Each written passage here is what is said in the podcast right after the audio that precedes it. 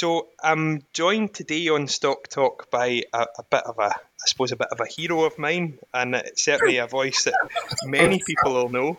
Uh, so podcasting, we're all learning how to podcast, but certainly we've got, I think, the the master of agricultural podcasting with us today is Michael Blanche. So, Michael, how are you today?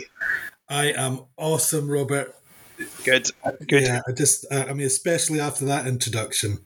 Well, I don't I like it's all lies, but just, I mean, keep on going. Well, I can't. I don't. I need to big you up.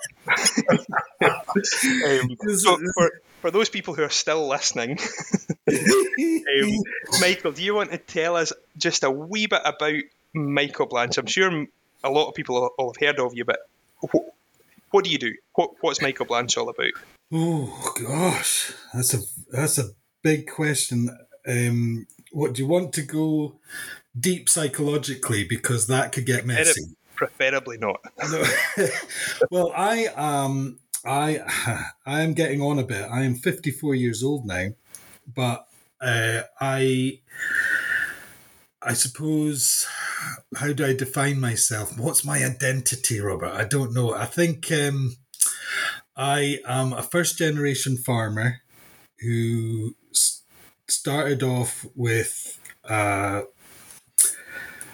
yeah, I suppose a balance transfer from his credit card. Uh, and so basically less than nothing. And I've still got most of that left, which is, uh, you know, but, you know, it's, uh, I suppose in my early 30s, I was working for SAC, the greatest organization of all time. Yeah, yeah. And uh, I was working there, and there's a slight frustration to it all. And I think since I was three years old, I wanted to farm. But since I was three years old, I was kind of put off the idea because it is quite hard without any capital or land or, you know, just starting out from not from not very much you know that's uh, it's a wee bit tricky so i suppose in my early 30s i want i decided that i was going to actually start having a few sheep. And that was um that was a big step for me. So then i became i came from being i was a land agent booth and then i was an SAC advisor.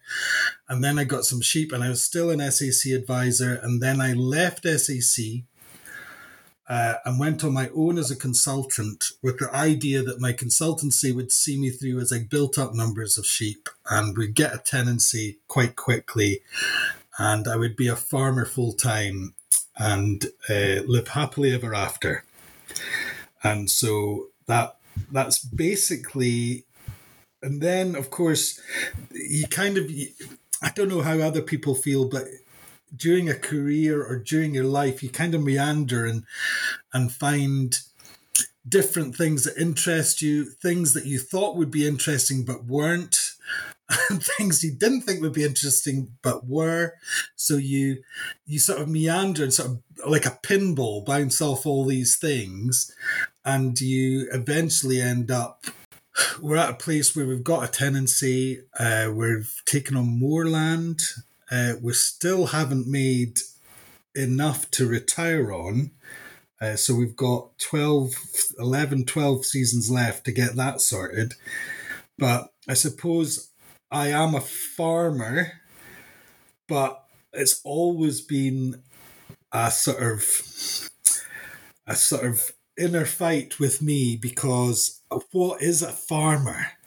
and and how what defines that? When do I know I've got there? You know, because when you start with nothing, when you start with I start with 50 sheep and so when do you stop becoming a consultant or whatever or someone else and actually become a farmer and that's always been a little bit of uh, a question mark for me but i think i am a farmer definitely that's a long answer it's an awesome answer actually and and it kind of highlights something do you know the best it, we have a, I have a lot of colleagues who are doing something similar to me where we're farming and we're consulting and that way that identity of what are we i think it actually makes us better at both jobs.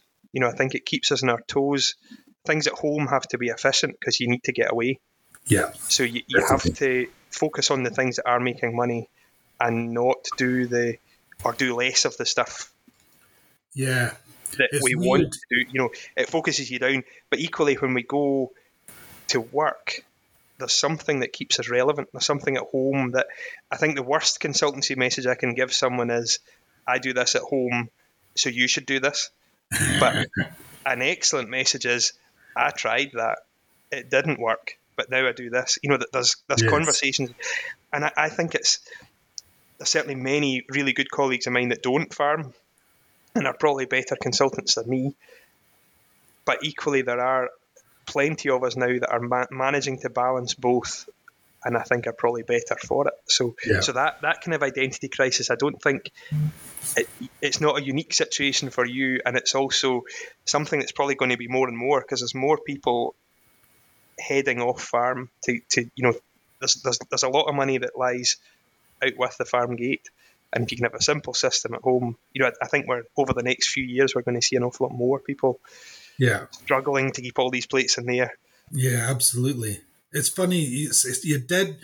I, I worked three days a week for three years for QMS whilst I was farming here. And I think my performance on the farm improved Mm-hmm. rather than me being there full time. And I don't know how that happened, but it's not necessarily time related to your performance, I don't think. And you're dead right. You just have to, you, you do have to just, it focuses the mind if you're doing something else. But mm-hmm. The work expands to fill the time available. yes. yes. However, if there's not enough time, it, yeah, things can be things can be tricky, and there are pinch points. I suppose our problem. This is more me moaning rather than hosting a podcast, but our problem is the busiest point in both of both parts of my life Yes. is the same two months in the year. So that April May period, March April May, is wildly busy at work and is the busiest point at home. So Yeah. So how do you do that? It's sleep deprivation, coffee. Um, I don't. I'm lucky at home, and we we're, we're dad's still there and thereabouts, and uh, you know we've got a we do have a system that kind of kind of works, but it's, it's certainly where the the conflict is. If we could move IACS and other spring work, if you could move that into the autumn, yes. farming and consulting together would be pretty cruisy. Well, uh, did you respond to the consultation of the new subsidy? You should have put that in. It Did you actually, move it, I'm actually pleased to say I did. Um, and you know, it's a job we get handsomely rewarded for. You know, e- each of us that submits an IACS, you know, the, Yeah, the absolutely. return on basic payment is worth doing. And as a company, we, we make plenty of money out of that. So it, it, it's a necessary evil. But if we could just have that at a different time of year, it would uh, it'd be good. So, so Michael, you mentioned here, as in your farm, and I know your farm is called Trucker Farm outside Forgandenny near Perth in Scotland. I only know that from listening to the Pasture Pod. And I think it's really quite exciting to have a need to put what country you're in. That's that's that means you've made it big time. So that, that's exciting. Um, it's only when it- the English people. um, so the Pasture Pod, what for those that haven't heard it? So first of all, I would say if you haven't listened to the Pasture Pod, we'll put a link to the, the Pasture Pod in the show notes here um, because there's some really really good stuff. I probably I don't know whether it's a good host or whether it's, it's certainly a good list of speakers. Um, Yeah. So I think this know, latter, Robert. I, Let's I face think it. it, you need both though. You do need both. It's um, wh- where did it come from? What is it, and where did it come from? Well, I mean, I'm nervous because I know people that have started listening to it and switched off almost immediately. Is that the Because singing? yes, I think Yeah. so. If you think sing your own theme tune and you can't really sing, it's not a good start. So yeah, so I suppose the pasture pod. Um, I thought it was such. I, I think once once you get into this sort of knowledge transfer, knowledge exchange thing, I'm not sure if you get into if that's sort of a behavior that you're sort of that becomes a pattern and you need to do it. But in 2016, I had to plant loads of hedges on this farm, uh, on my own, and it was really dull. And so I, I found these things called podcasts, and they didn't necessarily. Uh, well, there weren't any agricultural ones that I had listened to, and uh, but when I was listening to I thought actually you could. This is really a democratization of, you know, it's not a radio program, but it's anyone can do these podcasts, and you can throw it out into the internet, and some people might listen, and um, so I thought it was a really good idea. And then, of course, uh, Will Evans uh, started his rock and roll farming, and Ben Eagle did uh, Meet the Farmers, I think. Um, and so they kind of so I, they sort of gave me a confidence that maybe I could do it as well. So I, I, just basically interviewed my friends. so that's, that's all I did. I, I sang. I, I did silly. I'm a silly person, I think, and I l- like to. Um, I like to laugh, and I like to have fun. What I think is fun, but I think uh, it was funny. Um, I was speaking to someone at the Highland Show, and we just got this extra piece of land, and he's a neighbour, and he said, he said, uh, oh, you know, it's really good, well done, good for you. I mean, uh, a lot of people that I speak to, you know, Michael might not be their cup of tea, but but I think you've done great, you know.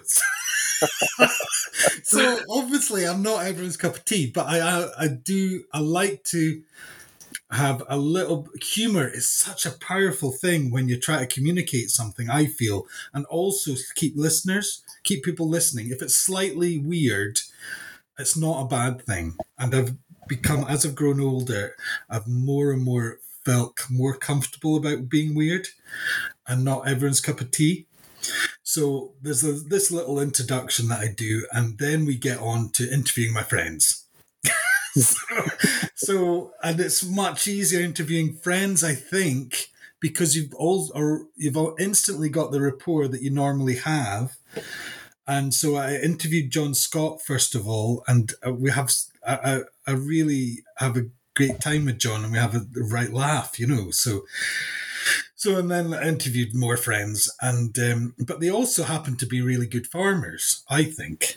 And so uh, and I really like getting into the nitty gritty of farming. I think like proper, proper nosy sort of like detail, which I don't think you tend to get apart from stock talk and Phil of the Hill. But you don't tend to get that. You know, it's no, you sort of you you sort of um, you know, it's uh, when I was uh, when I was at a certain organization, the whole message was keep it simple you know very broad brush no hardly any detail because it loses listeners and loses an audience. But with a podcast i could do what i wanted. And so some of these some of these episodes are well over three hours.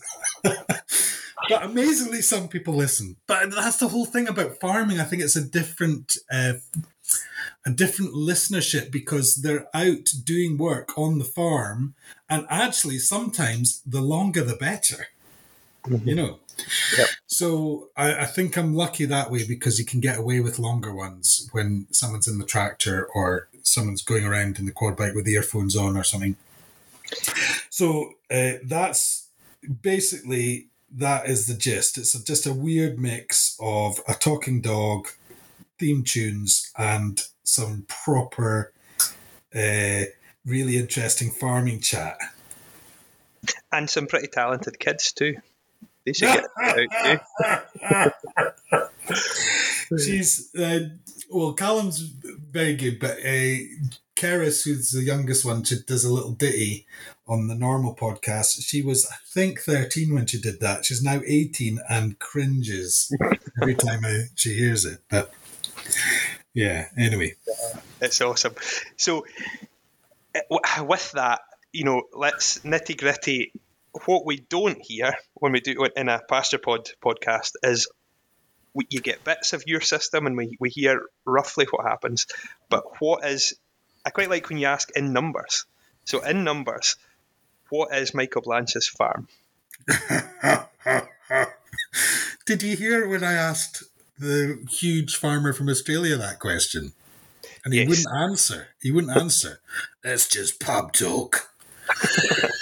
but and the numbers is actually sadly very important to me. Not as it, you know, because when you when you're a first generation farmer, that kind of defines how close you are to being a proper farmer. But so at the moment, at the moment, we will have, I think, 90 cows to calve, but that is not all mine.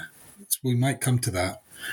Uh, and there'll be 600 used to the tup with hogs, which we don't put uh, to the tup following that, following them. I did have a thousand ewes. We're very sheep heavy here.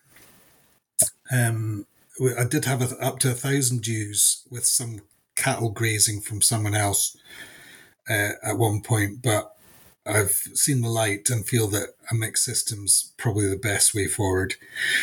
Um, we're 500 acres here, half of which is sort of green hill, and half is actually, well, ranging from decent permanent pasture to a poorish no it's no it's not it's, it's quite good permanent pasture to good permanent pasture.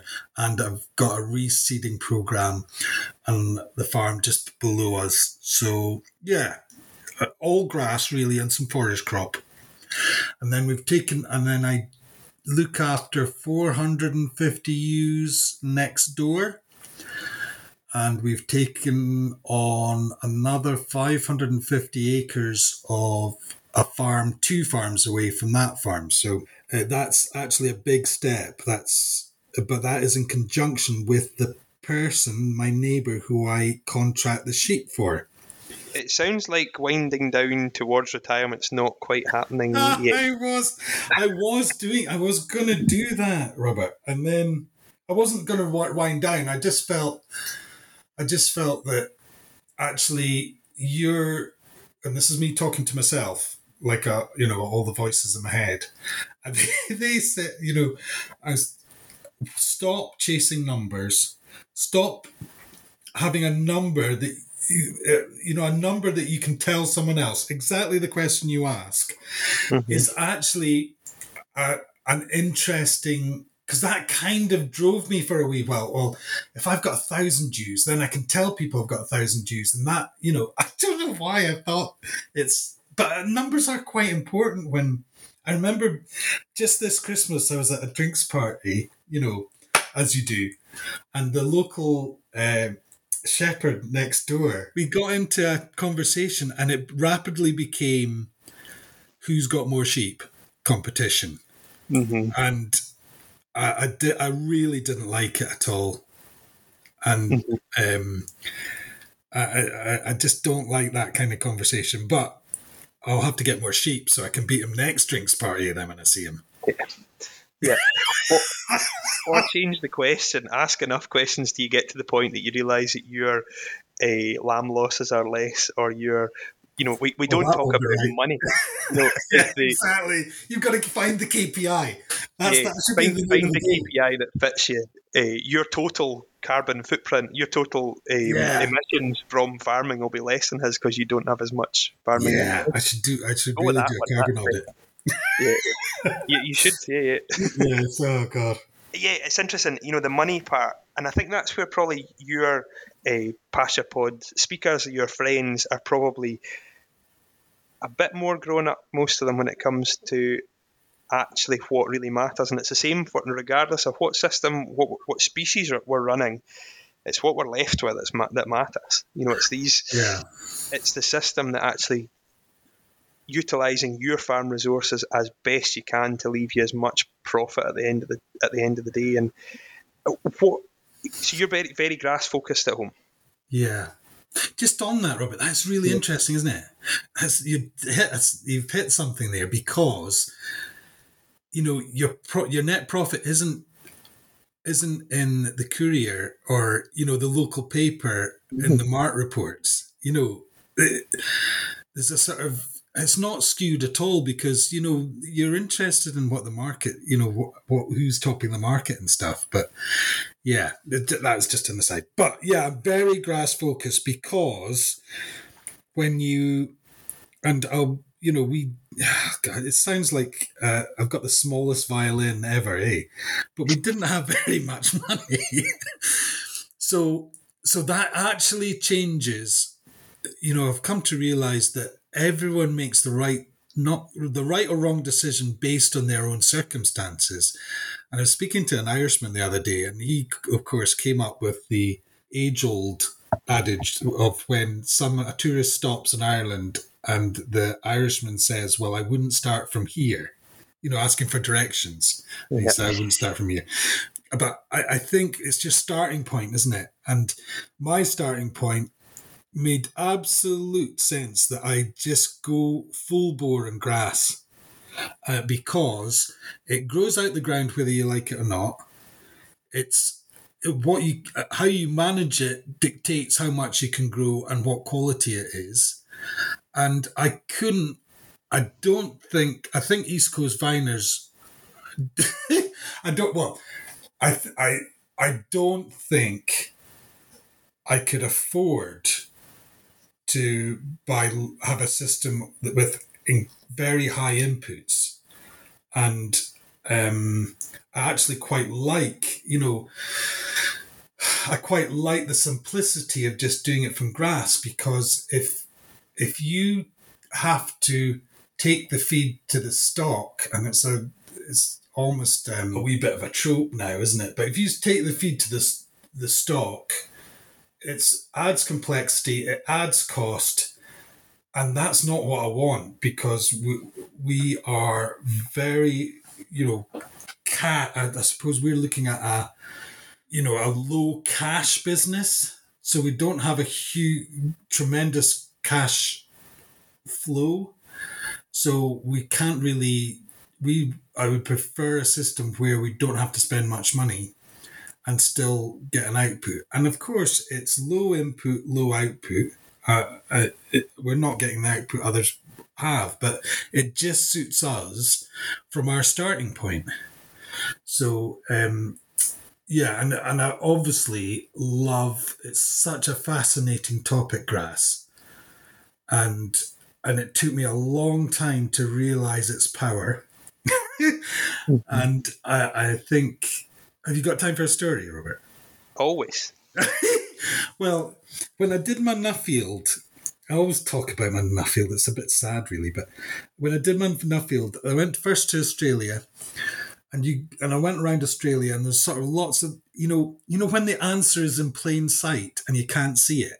Mm-hmm. You know, so when I was going around and like there's lots of people making money, and they had grass right at the center of it and then you go to New Zealand. Of course, New Zealand um, isn't like the UK, is it? But it is in some ways. The principles stand.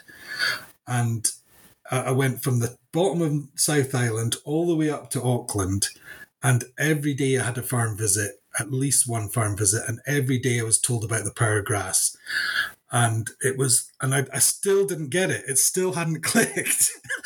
and a and it was the last day of the of uh, of the visit, almost at Auckland, and I stopped at this share milker's uh, farm, and he showed me around all these little paddocks on his on his dairy block, and he he just spoke about grass like he was Obi Wan Kenobi. and you know he had he sort of spoke with a, a deference about grass and grassland management and how you know all these facts he was he was just spitting facts all the time at me about what he does why he does it and because of his actions how he benefits and how he benefits significantly. And you know one thing was in the waikato where he was he as a dairy farmer that had paddock grazing was growing 18 tons of dry matter and a sheep farmer down the road in similar circumstances was set stocking and growing nine tons of dry matter. And that is, and when you are a new entrant and with very little money and you try to make a go of it in farming, you know, just by management, you know, I, I, I am sure it's an exaggeration, but doubling the amount of dry matter, the grass that you can grow, and all these benefits in terms of quality you know it's it's such such a powerful thing. And i came away thinking hang on. And it's again it's an absolute exaggeration but the principle is close to uh, something something tangible is that you know if you can double your production and half your costs that is such a you know, for a new entrant farmer, for a first generation farmer, try to make it, try to get somewhere with his business, that is just such a prize. And even if you got halfway there, you know, that yeah. is that's so exciting. Yeah. So it's it's where you start from, Robert. It's what it's what I'm saying. The one we hear quite often, you know, I suppose on actually on where you start from in a lot of ways, the, the first generation or, or yeah, the first generation farmer has got the most challenges, but they've also got a clean slate. You know, you're Absolutely. starting with no no family tradition. You've not got a you know, your grandpa was the best Charlie breeder. He brought limmies into Absolutely. the country or all that stuff. You can do whatever you you can plough your own furrow. So Absolutely. I think we, we flag it up as a thing where it's a it's a negative and it's difficult, and it definitely is. And hats off to anybody who gets into this industry because it's it, it is tough. But also, I think we need to doff caps to the guys that do make changes or or, or are successful in established businesses as well. I, I think that's the hard, I actually think that is the hardest thing, Robert. I think it's so I can I can do it very easily, and it's it was it was a real realization quite long ago that I'd much prefer to be a first generation farmer. You know, there's a freedom to being a first generation farmer, absolute freedom. And that's mm-hmm. exciting. And it makes it, I'm not sure if it makes it more fun or not, but I think it, it's bloody fun because you can just, you can just, you decide. And the worst case scenario for you is you go bust and your neighbours will say, We told you it wouldn't work anyway. Yeah, that would be unfortunate. that would be unfortunate. But, you know, the, the expectation to There'll start. There'll be a party. There'll be a party, Robert. I guarantee you. And a cheap tenancy. Um, but no, it's you know the. I think probably as an industry we're, we're not very good. We've got. I think we've, we've got a crisis on the horizon when it comes to the next generation. Who's going to take this on? Who's going to be the farmer of the future? And we're really, really bad at telling people that farming's actually quite a good way. It's an excellent. I hate when people say it's a way of life. It's not about the money, but it's an outstanding way of life. You know, we're now, and I'm now in that position where we've got babies and things happening, and it's a, a great place yeah. to bring kids up. It's a great, you know, there's so many positive stories, but we spend most of our time telling people it's rubbish and it's hard yeah. work and it, there's no money in it and we when we see guys all the time who are in their seventies and eighties worrying about retirement because farming's all they've ever wanted to do. Yeah. But they've spent the fifty years before that saying it's rubbish. yeah, yeah.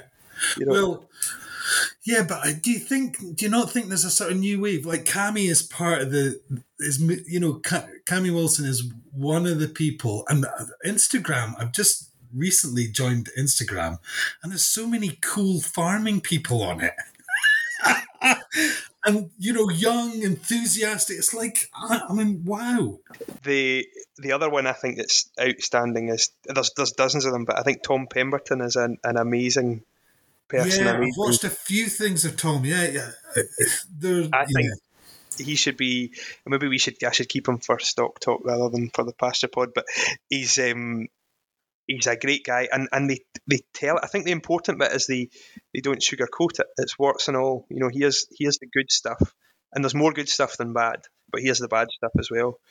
Um, but I think I think these guys are they're so important because if they weren't there, the establishment, you know, the the average farmer isn't. I don't think any of us are really doing our bit to really fly the flag for this as a as a genuine career. And I know a lot of people both on the professional side, but also on the farming side, who are actually making pretty good money, good livings, nice way of life in or around farming. Are they killing themselves doing it or not? I think some of them are. Yeah. You know, certainly that's yeah. Actually, the time and your recent podcast um, series on time I think was so. I did feel like what listening to that, I was you were talking directly to me about all of my flaws. Well, I was. yeah, yeah, that's um, it's good. I'm pleased you did because it did it did alter my kind of business performance for about a week. so, Great. What but, are your flaws? Oh, I shouldn't be asking. Oh, no, that's I don't have enough time to tell you the good bits. I don't believe um, that actually. The, the thing about the about time, you know, are they killing themselves doing it? There's a major risk, no matter what part of the industry we're in, that that's the kind of default setting is yeah. work until you're done, and and yeah. it's a very fine balance because the the guy who doesn't work hard is very unlikely to make it. Yeah, you know, hard work does pay but how do we how do we strike that balance? And I think for you and I as well, that balance. And I know a lot of people listening to this will be the same with additional sources of income, other businesses, diversifications. Cammy Wilson, for example, you know, you've got your farming, you've got the sheep game stuff, you've got so many plates in the air. That work work life balance, as I kind of talk about, is a is a challenge to keep. Yes. For me, my my salaried employment is my main priority. So that's the one everything else has to rotate round about. Yes. But how how we balance that family life, social life, and an additional business into that. You wouldn't need to be the biggest farmer in the world to knock your pan in and kill yourself with work at the moment. Yeah. Yeah. I don't know. It's it's interesting, but then as long as your relationships, like family relationships, are good, it's I, I just you know you, are dead right. You've got to just you, are dead right about you have to work hard to make things good, but you there is a line. There's a line where you and and it has it's okay to work ridiculously hard for a wee while but if it's constant then your relationships that build your life that support you that are foundations of your life start to sort of weaken a wee bit. So mm-hmm. um, i think that's also important. My father was actually a gp um, so he was a doctor who came to do a home visit. He was associated with his brother's business at home and then working as a GP, came to see a patient with a sore back. The patient with the sore back was about to leave the industry, and Dad, to say he bought a farm off a patient makes it sound as if it was a bit dodgy. Um, but he did it through all the appropriate legal means, no conflict of interest. Bought a farm in 1992. I thought you were going to say it was about a week back. I know, no, that was that's. I'll leave the, the jokes to you from that, so what, what he then did was put his head down to. There's three of us. He paid for a farm. He paid for a, I suppose he bought a house really and and ground. He put his head down when I went to school, and he lifted his head when I graduated, basically. And really? there's a there's a picture I've got, or picture Mum's got in our filing cabinet of things that mums keep. And it's of a, our we were to draw a picture on primary one. I had to draw a picture of my family, and I drew a picture of Mum, my brother, my sister, me, the dog, some pet lambs, and various things we had. And the teacher had asked the question, "Where's your dad?" And I had said, "He's at work." Really? you know, and that was just the assumption, and that has kind of stuck in my mind as well as a thing that. I mean, Dad actually did a great job, and we were we, we did know our father, but there's a lot of people who Dad's constantly working. Yeah, and our, our dad worked very very hard. Yeah. Um, how do how do we how do modern dads who probably are expected to do a wee bit more? How do we, or and also expected is the wrong word. Want to do Exactly. It's the, I was going to say it's priority, isn't it? it? I think you're more likely to prioritize well, you're you will have different priorities to your father. I will have different priorities to my father. Things do change, and priorities be, sort of get clearer or weaker or whatever. It's point of balance. I think though on the About Time series, I think you're the first person that's really properly. I mean, time's a huge subject. You've probably fully scratched the surface of it with the issues of time and the priorities and the and I think it's one that regardless of what even what industry you're in, I think everyone should listen to that. The six episodes, isn't it? Yeah. Yeah, yeah. I, I, think it really is. There's some great folk on it, and everybody will take something away from listening to that. You know, there's there's something in it for everybody, whether it's changing your system, changing your lifestyle, whatever it is. And the main thing is keeping yourself right. You know, there's.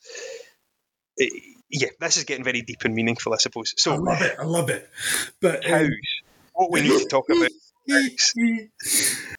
your system has evolved, I suppose, and all systems evolve. With too many sheep, now you've got less sheep, and now you've got different ruminants on farm. What was the drivers for that? What was it a problem or an opportunity? If you like, was it a too many sheep? Was it a problem, or was the cow thing an opportunity for? Uh, it wasn't. It wasn't a negative. It wasn't a negative driver. The sheep.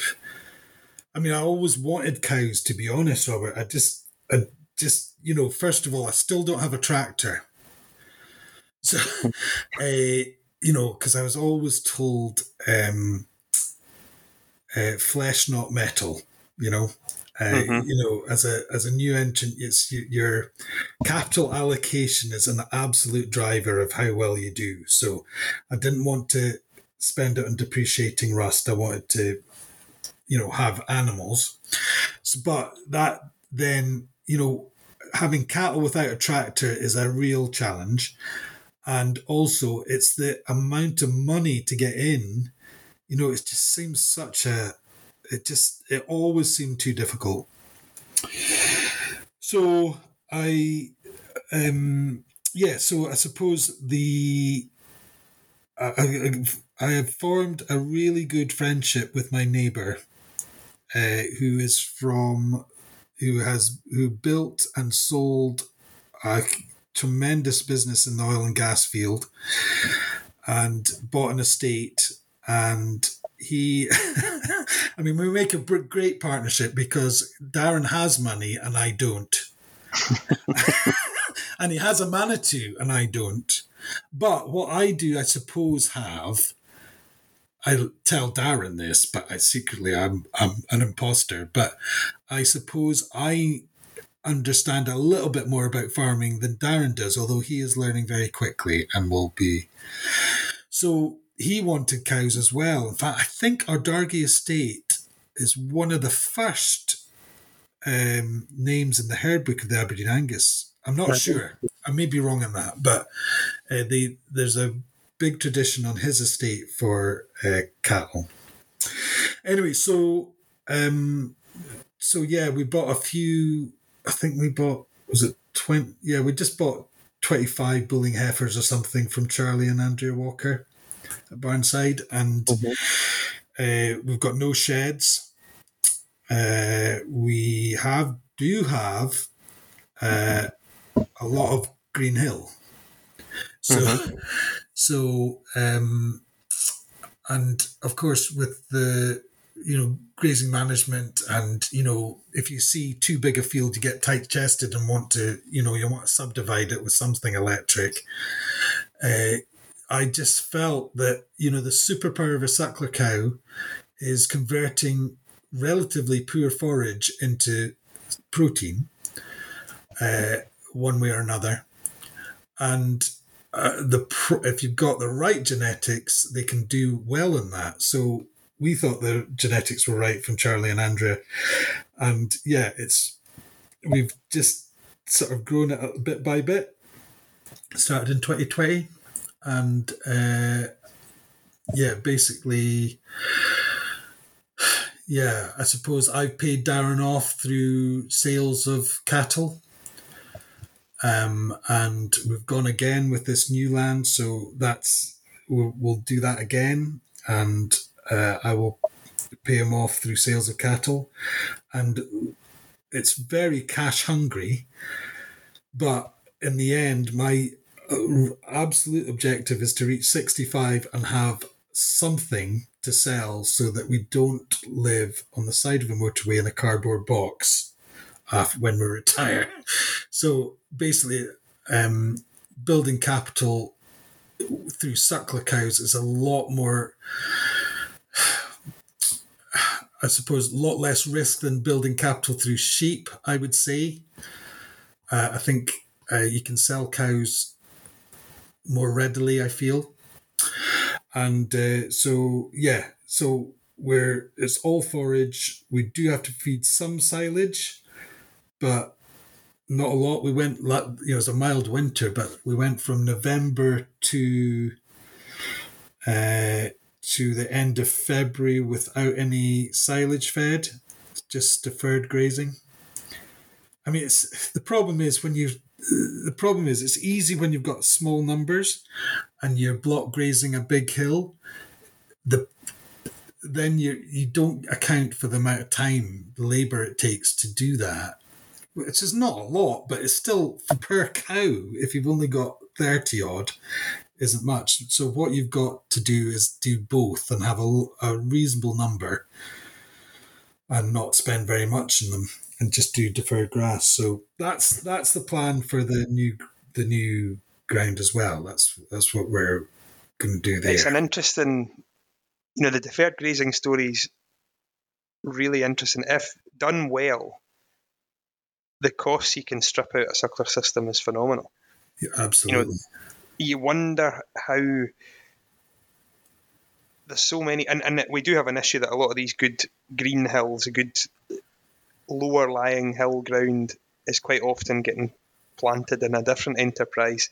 Yeah. Um, but those that do have a hill like that, you wonder why they also have a slatted shed. You know what? What? what at some stage, we as consultants were steering people down that direction to intensify and to add cost and to and it snowballed into a system that I mean if you ask anyone about suckler cow economics everybody tells you they don't pay but when you pay it back you realise they don't pay when you spend lots and lots of money on them Absolutely. but actually they carry a huge amount of as you say it's like a great store of capital and if you can cut enough cost out of them, if you if your farm allows, and not every, it's important to see not every farm does allow that system, but if you can cut enough cost out of them and do a good enough job with them, then there has to be money in them.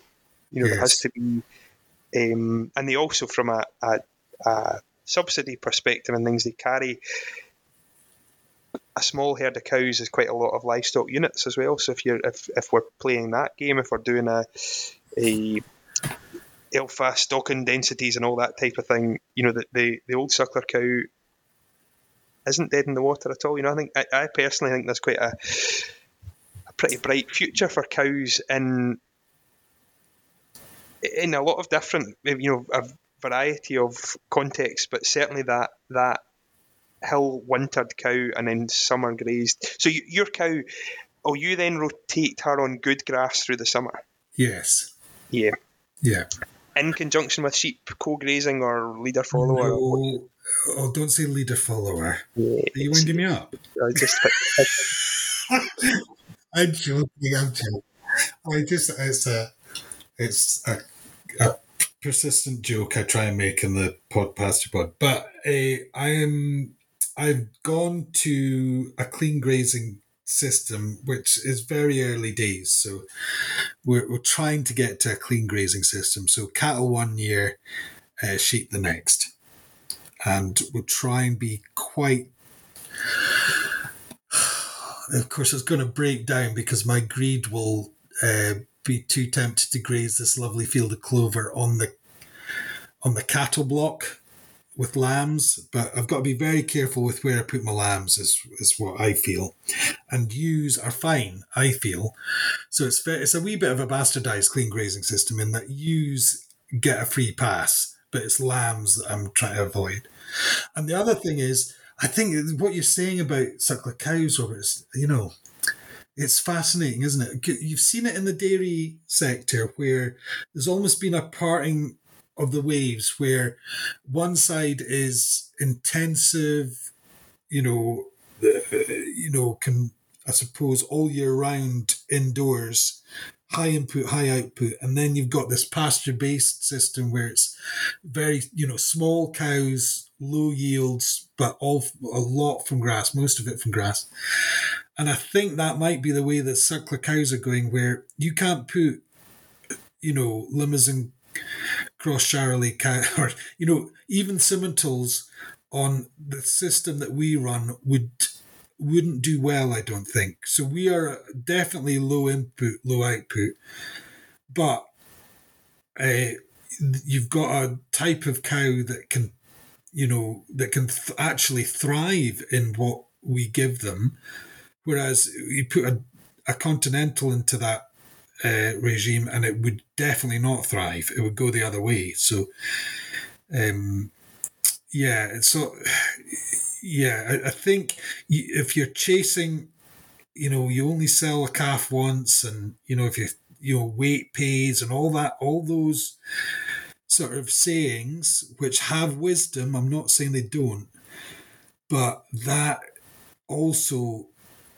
leads you down a dark could lead you down a dark avenue in terms of suckler cows because uh, as you're chasing weight, as you're chasing, you know, turnover per calf, um, you're you're having to spend more and more, you know, trying to get that. So uh, again, it's balance, isn't it? But that's my philosophy. We took a, a FAS Connect a discussion group down to see Andrew Marchant two weeks ago. So Andrew's, Andrew's at Clonhee down yeah, at Thornhill. yeah, yeah, no, no, Andrew and uh, Andrew's a first generation farmer as well, and always corrects you if you call, if you call him a new entrant because he, he reckons he's been at it for too long to be a new entrant. so he's now first generation farmer. Same frustrations as as as most, but has built a phenomenal business and a really again an interesting cow system where his cows get nothing. So they get they now and, and this is a dangerous the journey he's been on, you have to you have to start with things in the system and cut them out rather than start with nothing. But as an industry, we've we've now you know the the intensification of everything. We're pre-calving, bolusing, we're vaccinating for a all sorts of different diseases, you know, particularly scours and sheds and things, and and much needed on those intensive systems. But when you push cows out further and actually probably work them a bit harder but more naturally, it's amazing what you don't need. You know, he's even now looking at the the two or three high mag buckets they get in a year and wondering if they're they're a requirement or whether they're a a, a bonus. And you know, it's amazing how and so with the result, his suckler cow enterprise in conjunction with all these other enterprises on the farm, and they rely on the other enterprises as well. But suckler cows are the best paying group on the farm. Is that right? I can totally believe that. Yeah. Um, but there's no. They are the most natural group as well. You know, there's nothing going into these ladies at all. They'll get a bale of silage in the snow or whatever. You know, they'll it'll treat them well, but there's a. It's interesting to see where that where that job's going, and the job's actually going there pretty fast. What? So genetics. So you you went to Barnside to get genetics.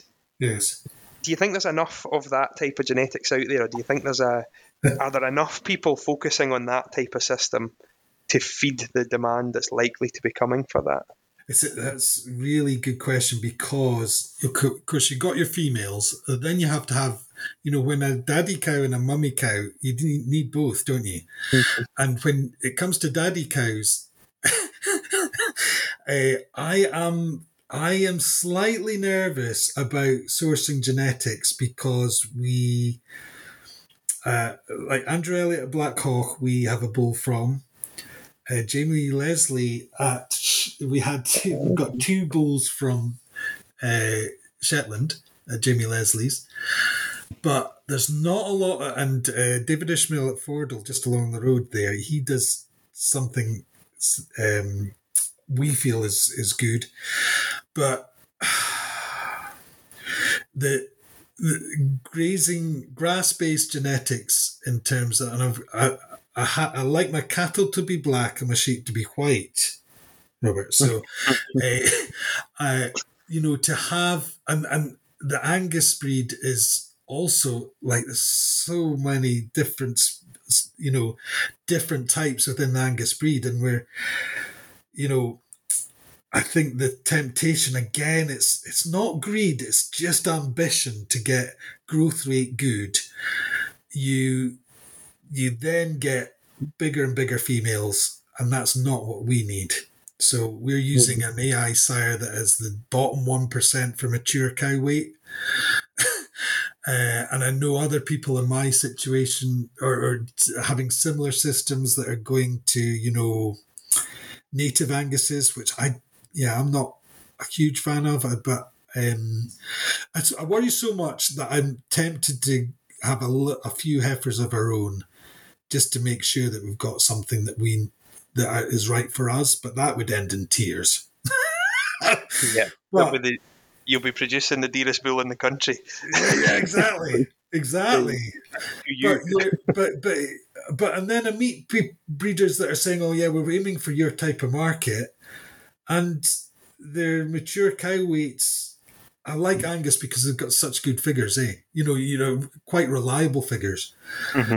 um, for the things you can't see, and uh, yeah, I, I, they say that they're breeding for our type of market, and I'm saying no. I don't actually want you to do what you're doing. I want, I want something different. So, I, I wonder. I like to buy a bull mostly because I'm quite tight. Um, but I quite like to buy a bull young. I would rather probably buy a weaned calf or buy something.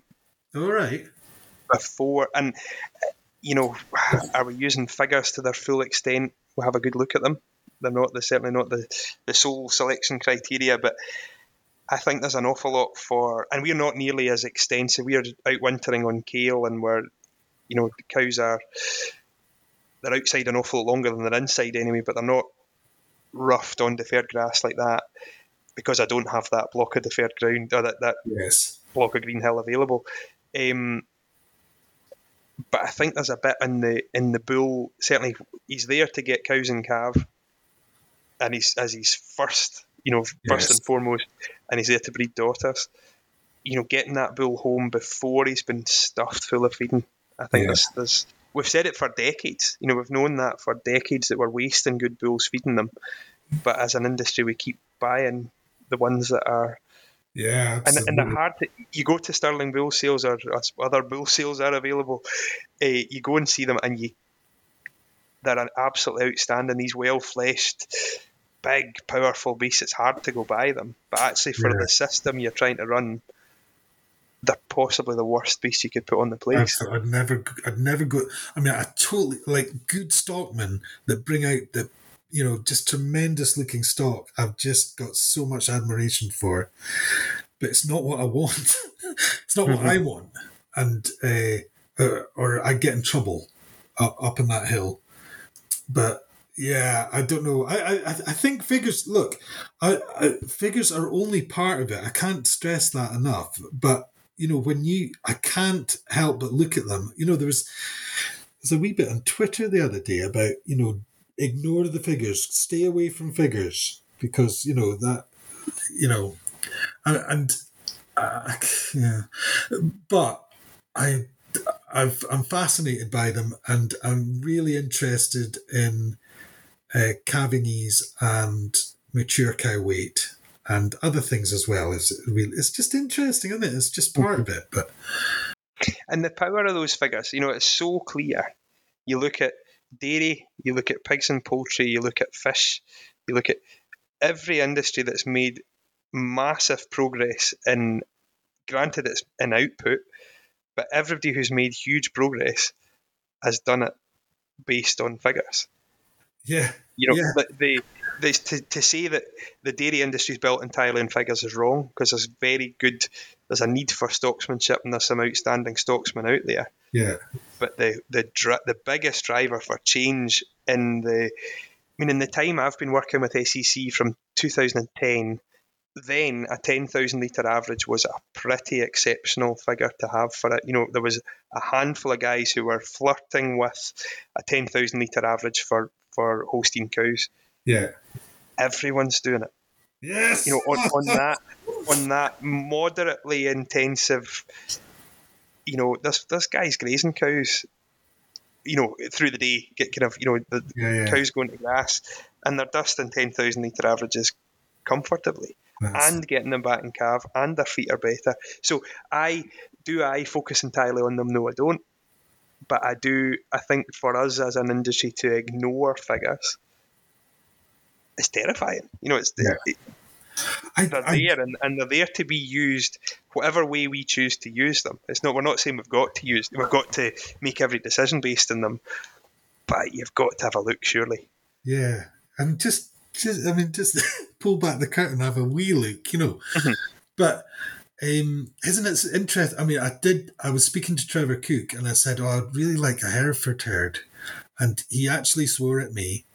I said, "What the hell are you doing, wanting Herefords when you've got the Angus breed that has got so much data behind it? Like, uh, and this is an advert for Angus cattle, isn't it? But, but you know, you'll get other breeds like it, but it's just so much data that's far that's a, really reliable. So, uh, and that's that. You know, I used to breed Wiltshire horns, Robert.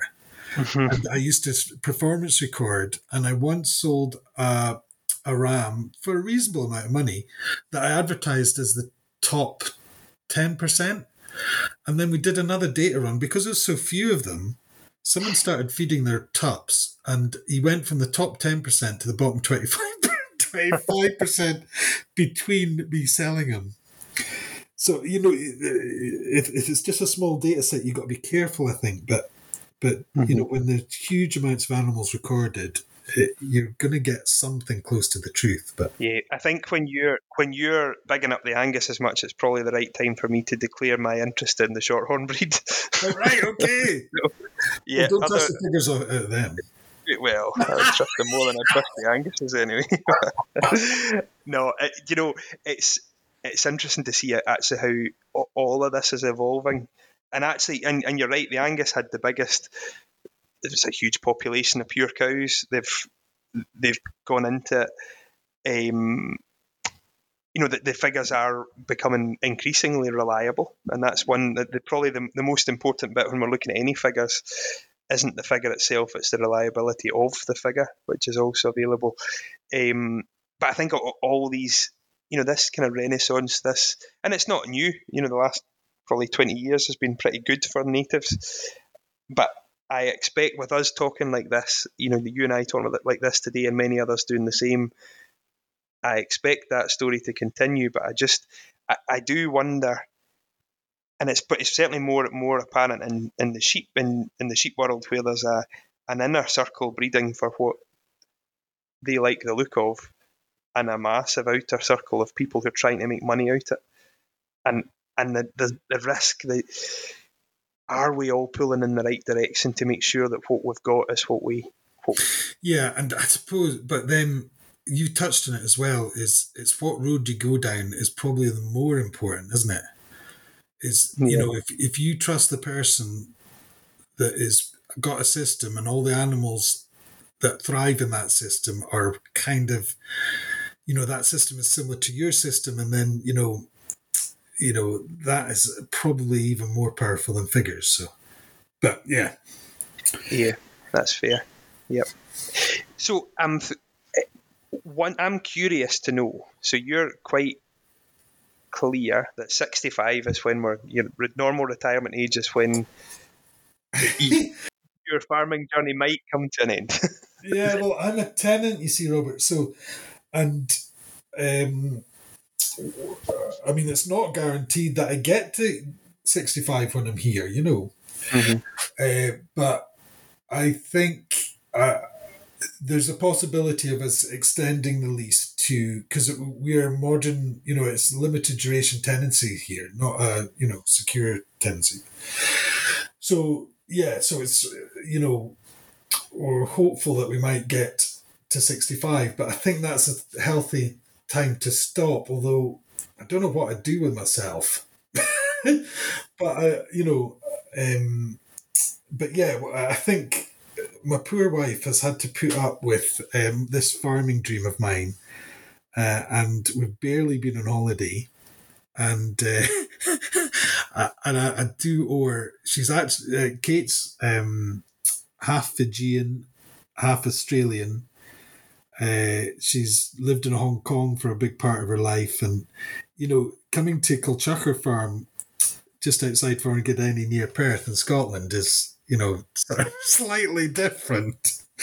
So I do definitely feel I owe her. We need to travel. Yeah, yeah.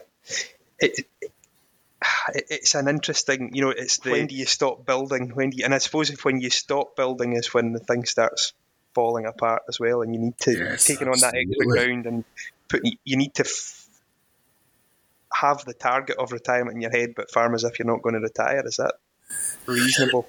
Yeah, and but I mean, there's so much, you know, because it started with such a low skill base. you know, there's a long way to get. I want my last year, year, you know, when I'm 65, my last season to be perfect. And that's what I'm aiming for. I don't want to burst your bubble here, but I think bringing you down gently, it's not going to be. Oh, come on. uh, yeah, so there's lots. Yeah, there's there's lots to do. There's huge amounts to do, and you know I've been trying to breed wool shedding sheep for twenty years, and uh, still have to get the shearers in. So, mm-hmm. you know, uh, yeah, it will be I think we'll get there. We'll we'll be much in a much better position in eleven years' time than than we are now. I think I can, and, and you feel like there's been progress, but I'm excited what the next few years are going to bring. Yeah.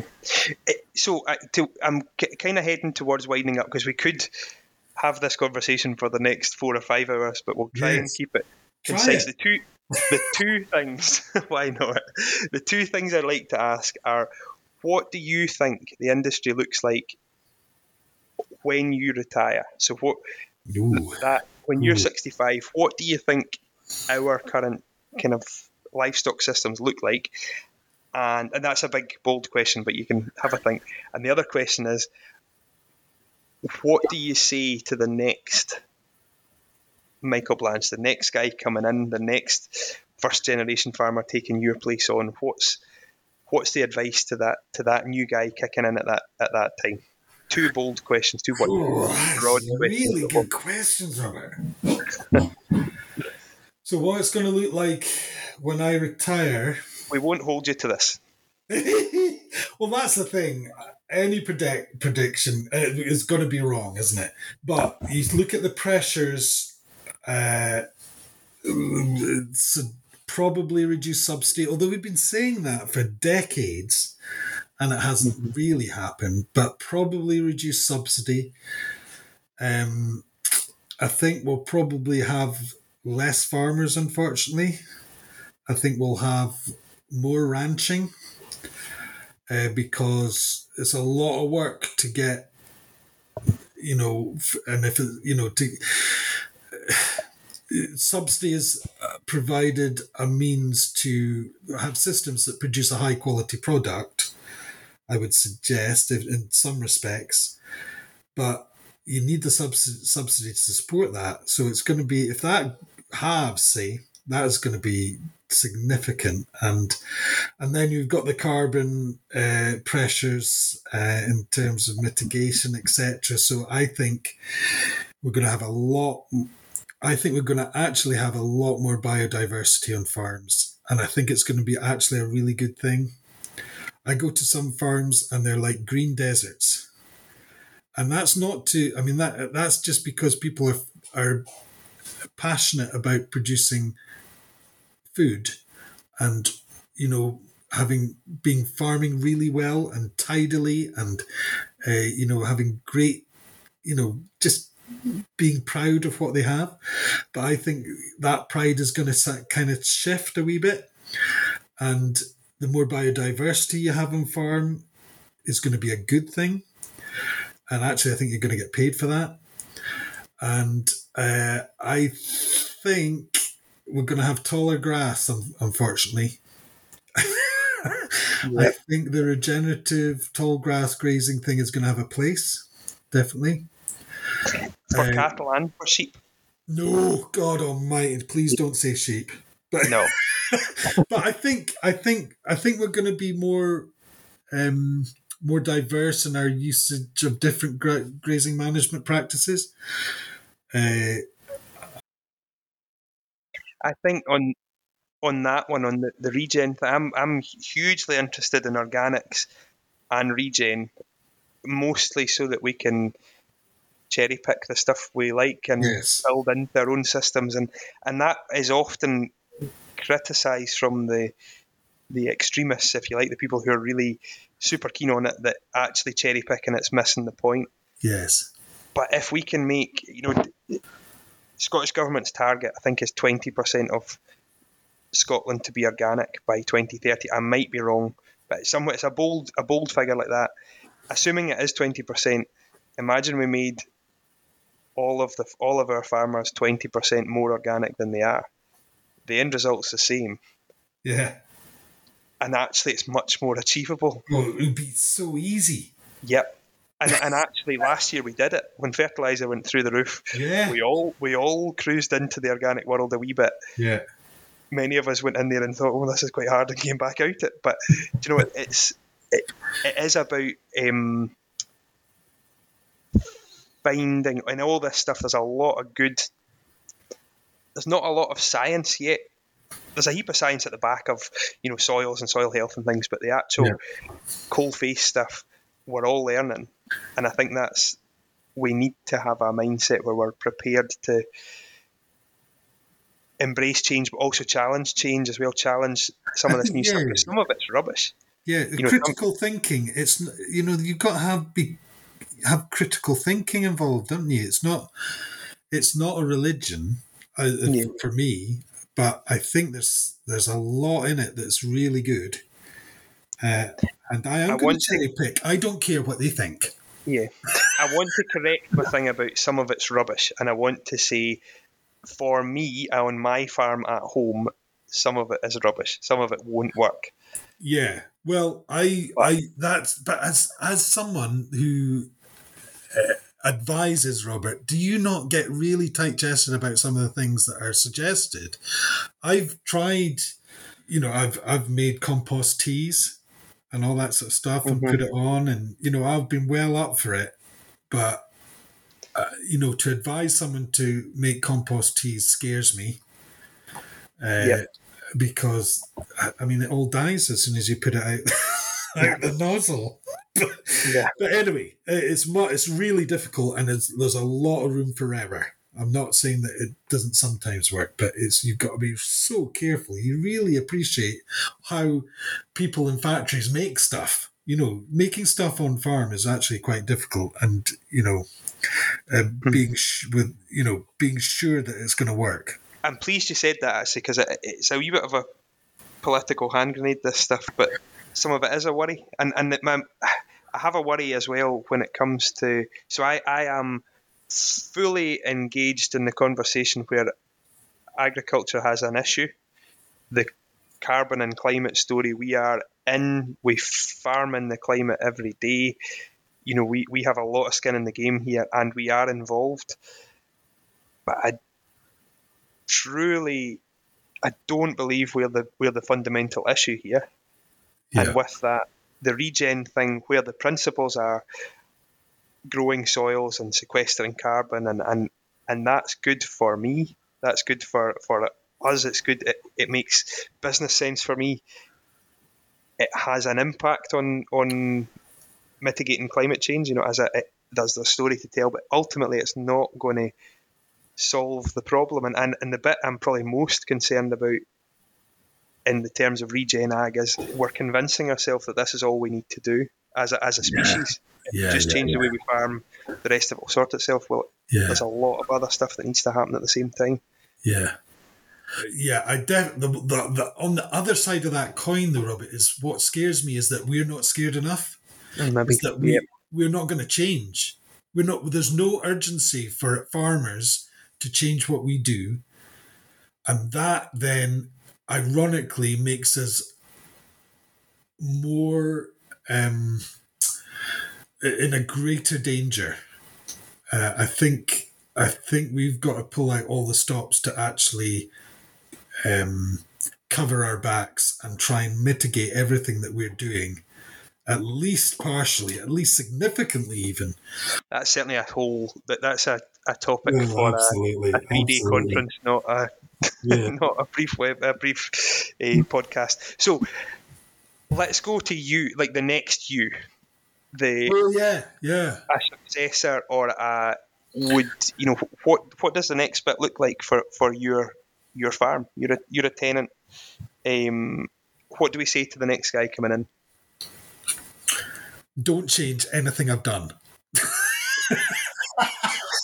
no, that's the thing, isn't it? You you you farm with your own values, uh, your own opinions, and what's going to be hard.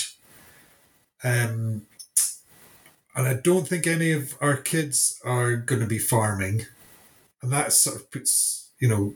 Um, but I do know someone that is really keen on farming, quite close to us. And then, and I've thought about because he has his own opinions of what to do, and and actually that's okay, even though I don't agree with him, and I've kind of been burnt with similar sort of ways forward, but but he could probably make it work because he's different from me, you know? And and that's such and i suppose the principle it's such a wishy-washy answer robert but the principle of um eh, i think trusting yourself well all men doubt you but allow for their doubting too is a really important phrase and uh, and i think if he's got his own opinions on how things should be done he should try that and then and then start that pinball thing where he gets some things work, some things don't. You adjust and then you reset and then you go again, and and that's that's actually the beauty of farming is that, especially when you're starting off from um, as a first generation farmer, with the freedom to do it, but lots of other constraints. eh, the beauty is I'm not, I don't want to say the J word, the journey word, but the beauty is, you know, it's all about the climb, as Miley Cyrus said. What a tremendous! So we went from Kipling to Miley Cyrus, and that, that was the, yeah, equal, equal in their genius. yes, different, different. It's all about diversity. I think that's the, the key. Um, so yeah, no, I, I, I totally, yeah, it's a, a hugely interesting conversation we've had. I don't know actually what we asked when or when we were talking about this, recording this before we came on. We were discussing what we might talk about, and I, I still don't really know what we're. what we're about. We've, covered, we've covered a lot of bases today, and, and certainly I think we well, we we did the we did compost tea, we did all Yeah, we'll go eh, ahead to get that in. covered yeah. an awful lot of ground. I- Certainly for me, the, the main reason I wanted to get you on here is really, I, I suppose, for, from my perspective, is to to thank you for the you know the pasture pod story. The I, I do quite a lot of long journeys, and and certainly that last one and the one I want to hit home is the the about time one is the best thing I've spent time listening to. Granted, I was driving at the same time, so I was achieving something else, but investing time in that was really important for me, really good for me, and and hopefully there's lots more pasture pod material to come as well, and and similar kind of deep and meaningful stuff like that, not just the singing. but yeah, well, I'll try. But that's that's interesting as well, isn't it? Is is um, what you said is that it changed you for a week, and I, I'm I can totally get that, and that was my concern. Was I may well I may well do this, and I think I'm doing some good, but actually people will go back to their actual preset patterns. It doesn't, yeah, it, but, but it's still there. I used to run the, or I used to facilitate the Southwest group for rural leadership. Oh So- yeah, rural leadership program, a tremendous program, still running, a and you know a, a great use of time. But in that, so facilitating it, we did it annually, and you weren't a participant, but you were very much part of the group, part of the team. So you kind of went through the whole process with them, and every year it changed me a wee bit more. You know, it, you know, you'd leave things with a snippet of new information or something that does have a it does help. So I think all these things, it's all building blocks. You know, it's all Yeah, is listening really to a one point. hour is listening to one hour podcast going to change your life? Uh, no, but is uh, multiple podcasts, multiple you know, getting off farm, speaking to people, seeing different things, building all that together. I think you Yeah, it certainly does, and I think that one for me, the one what you've just finished, is has been awesome. So yeah, well, That was- thank- thanks, Robert. At um, least someone will listen to it. That's good. yeah. But no, Michael, I've thoroughly enjoyed that. Thank I you very much for your time. Hey, let's. Uh, I'm going to get you on the pasture pod. Oh, I, I might crash it though. Thank you very much for your time. That's been awesome. okay, Robert. Thank you.